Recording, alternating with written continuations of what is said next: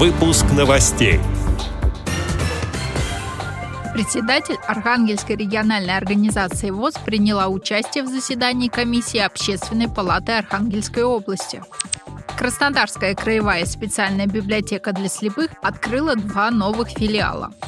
Председатель Марийской республиканской организации ВОЗ награжден благодарственным письмом главы Республики Мариэл. В трамваях Красноярска запустили систему «Говорящий город». Теперь об этом подробнее. 12 февраля председатель Архангельской региональной организации ВОЗ Надежда Нельзикова приняла участие в заседании комиссии Общественной палаты Архангельской области по вопросам развития культуры, сохранению истории и духовного наследия, средств массовой информации и массовых коммуникаций. Отметим, что Надежда Нельзикова также является председателем Общественного совета по независимой оценке качества оказания услуг учреждениями культуры.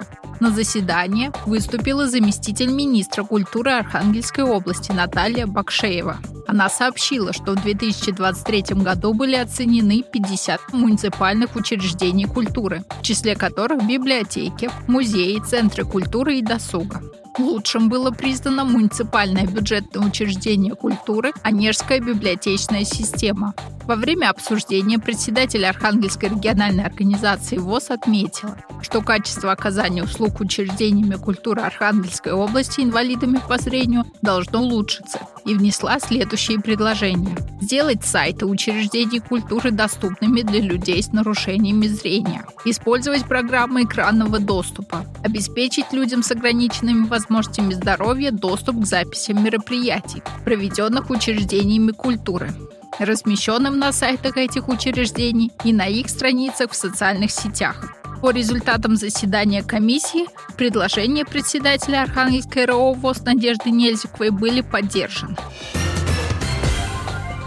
В 2024 году Краснодарская краевая специальная библиотека для слепых имени Антона Чехова отпразднует свой 70-летний юбилей.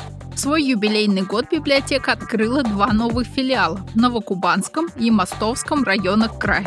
Это сделано в рамках национального проекта «Культура», который направлен на улучшение качества жизни людей путем усовершенствования культурной сферы и реконструкции учреждений разного уровня, включая крупные организации культуры, имеющие краевое значение.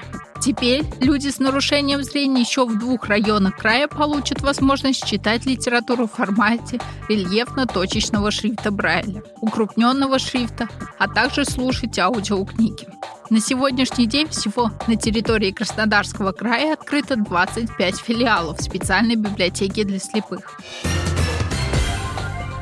9 февраля глава Республики Мариэл Юрий Зайцев провел в Министерстве труда и социальной защиты Республики расширенное заседание коллегии, посвященное проведению итогов работы системы труда и социальной защиты в 2023 году и задачам на 2024 год. На этом мероприятии благодарственным письмом главы Республики Мариэл за плодотворную совместную работу с Министерством труда и социальной защиты Республики по защите прав и интересов инвалидов был награжден председатель Марийской республиканской организации ВОЗ Сергей Замков. Общественный транспорт Красноярска стал доступнее для людей с нарушением зрения. Часть городских трамваев теперь оснащена системой «Говорящий город». Для незрячих и слабовидящих людей адаптировали 25 вагонов, которые следуют по маршрутам 4, 5, 6 и 7. Воспользоваться голосовыми указаниями можно используя специальное мобильное приложение. Напомним, что говорящий город – это радио и звуковая система, которая позволяет людям с инвалидностью по зрению комфортнее передвигаться по улицам, самостоятельно пользоваться общественным транспортом, посещать социальные, культурно-массовые и другие учреждения. Отдел новостей «Радио ВОЗ» приглашает к сотрудничеству региональной организации Всероссийского общества слепых. Пишите нам на адрес электронной почты радиособак радиовоз.ру. До новых встреч в эфире!